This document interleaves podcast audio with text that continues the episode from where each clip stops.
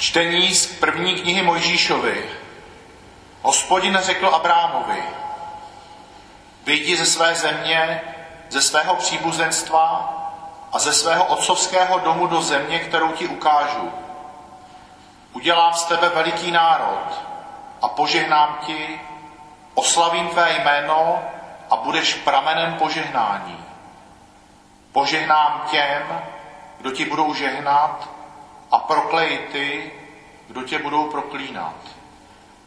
V tobě budou požehnána všechna pokolení země. Abrám se vydal na cestu, jak mu řekl Hospodin. Slyšeli jsme slovo Boží. Čtení z druhého listu svatého apoštola Pavla Timotejovi. Milovaný, Bůh ti dej sílu, aby snesl jako já obtíže spojené s hlásáním evangelia. On nás spasil a povolal svým svatým povoláním, a to ne pro naše skutky, ale z vlastního rozhodnutí a pro milost, kterou nám dal v Kristu Ježíši před dávnými věky. Ale to se projevilo teprve nyní, když přišel náš Spasitel Kristus Ježíš. On zlomil moc smrti a přinesl nám světlo nepomíjejícího života v evangeliu. Slyšeli jsme slovo Boží. Pán s vámi. Slova svatého evangelia podle Matouše.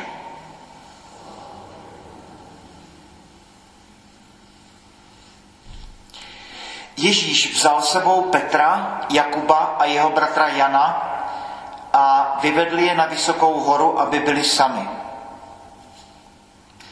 A byl před nimi proměněn. Jeho tvář zazářila jako slunce a jeho oděv zbělel jako světlo. A hle, ukázal se jim Mojžíš a Eliáš, jak s ním rozmlouvají. Petr se ujal slova a řekl Ježíšovi: Pane, je dobře, že jsme tady. Chceš-li, postavím tu 3 stany, jeden tobě, jeden Mojžíšovi a jeden Eliášovi. Když ještě mluvil, zastínil je najednou světlý oblak a hle, z oblaku se ozval hlas: to je můj milovaný syn, v něm mám zalíbení, toho poslouchejte. Jak to učedníci uslyšeli, padli tváří k zemi a velmi se báli. Ježíš přistoupil, dotkl se jich a řekl: vstaňte, nebojte se. Pozdvihli oči a neviděli nikoho, jen samotného Ježíše. Když sestupovali z hory, přikázal jim Ježíš: nikomu o tom vidění neříkejte, dokud nebude Syn člověka vzkříšen z mrtvých. Slyšeli jsme slovo Boží.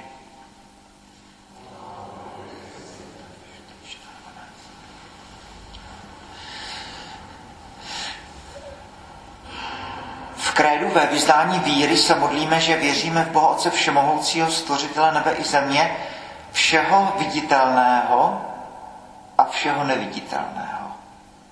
A dnešní evangelium všem velmi dobře známe ten text v podstatě nazpaměť.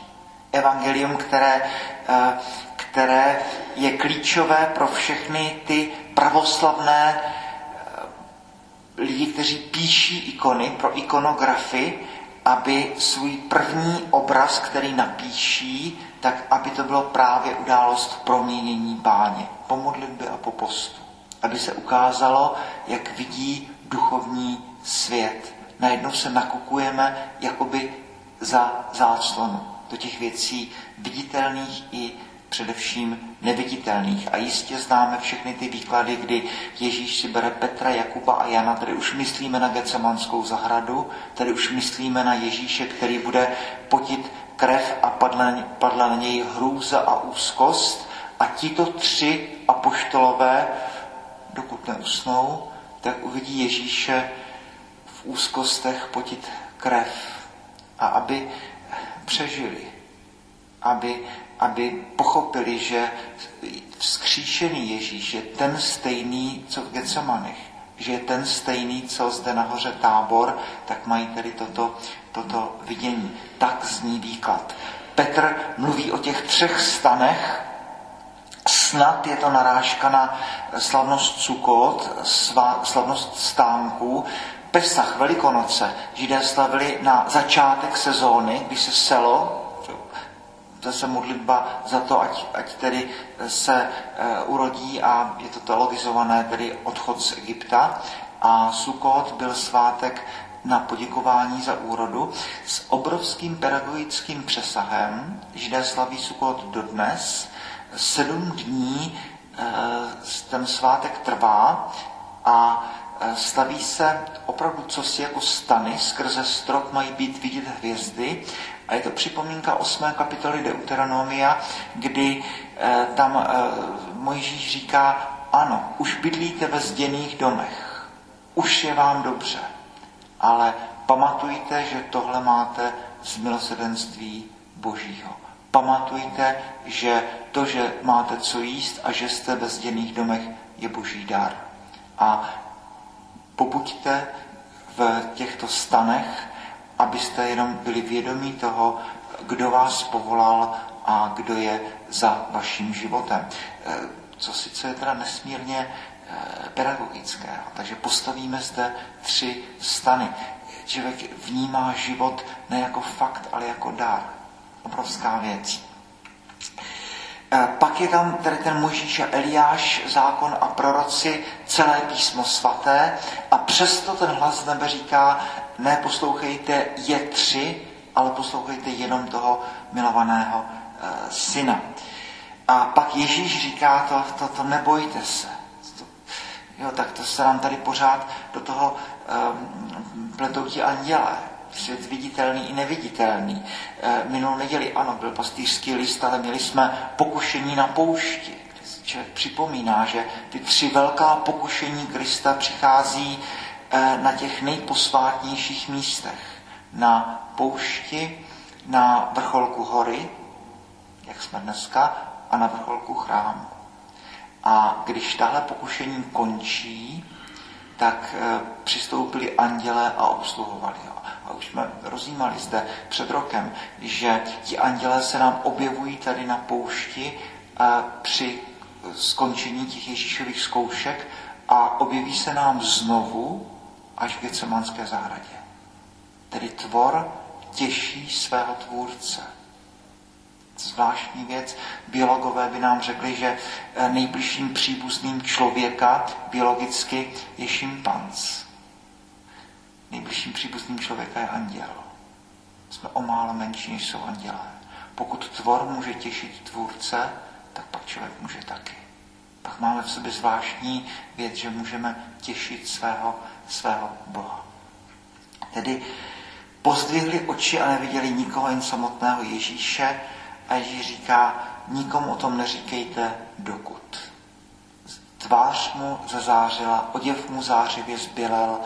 Marek i Lukáš na podobných místech říkají, Matouš tady říká doslova, byl oděný ve světlo. Šaty byly tak bílé, že nikdo na zemi nedokáže takhle vybílit, píše Marek. Tedy najednou, jako bychom viděli za záclonu ty věci tak, jak jsou.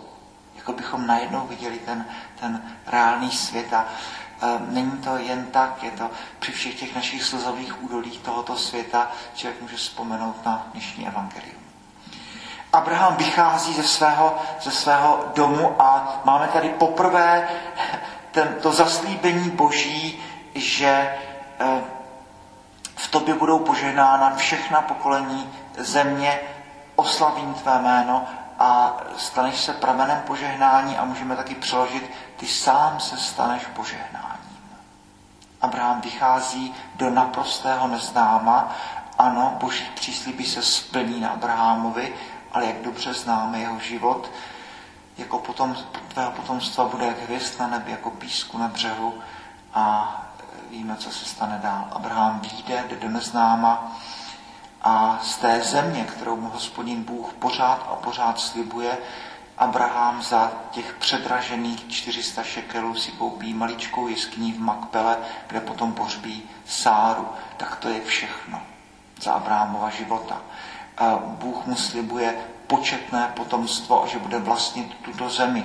a známe příběh velmi dobře. Sára je neplodná, pak přijdou ti tři andělé, pak se narodí Izák, pak ale najednou, když je Izák 12letý, tak vezmi Izáka, jdi do země Moria, tam ho obětuj. Abraham jde. Pak zase Izákovi už je 30 let a pořád ještě nemá nevěstu. Pak přichází Rebeka, která je neplodná. To zaslíbení se pořád a pořád natahuje, pořád a pořád Bůh slibuje, pořád se neděje. Tedy ano, boží přísliby se splní, musí tam být ta činnost člověka, musí tam být úsilí člověka. Abraham musí vyjít ze své země a ono to jednou přijde, ale v čase, o kterém rozhodne Bůh. Boží chvále a slávě.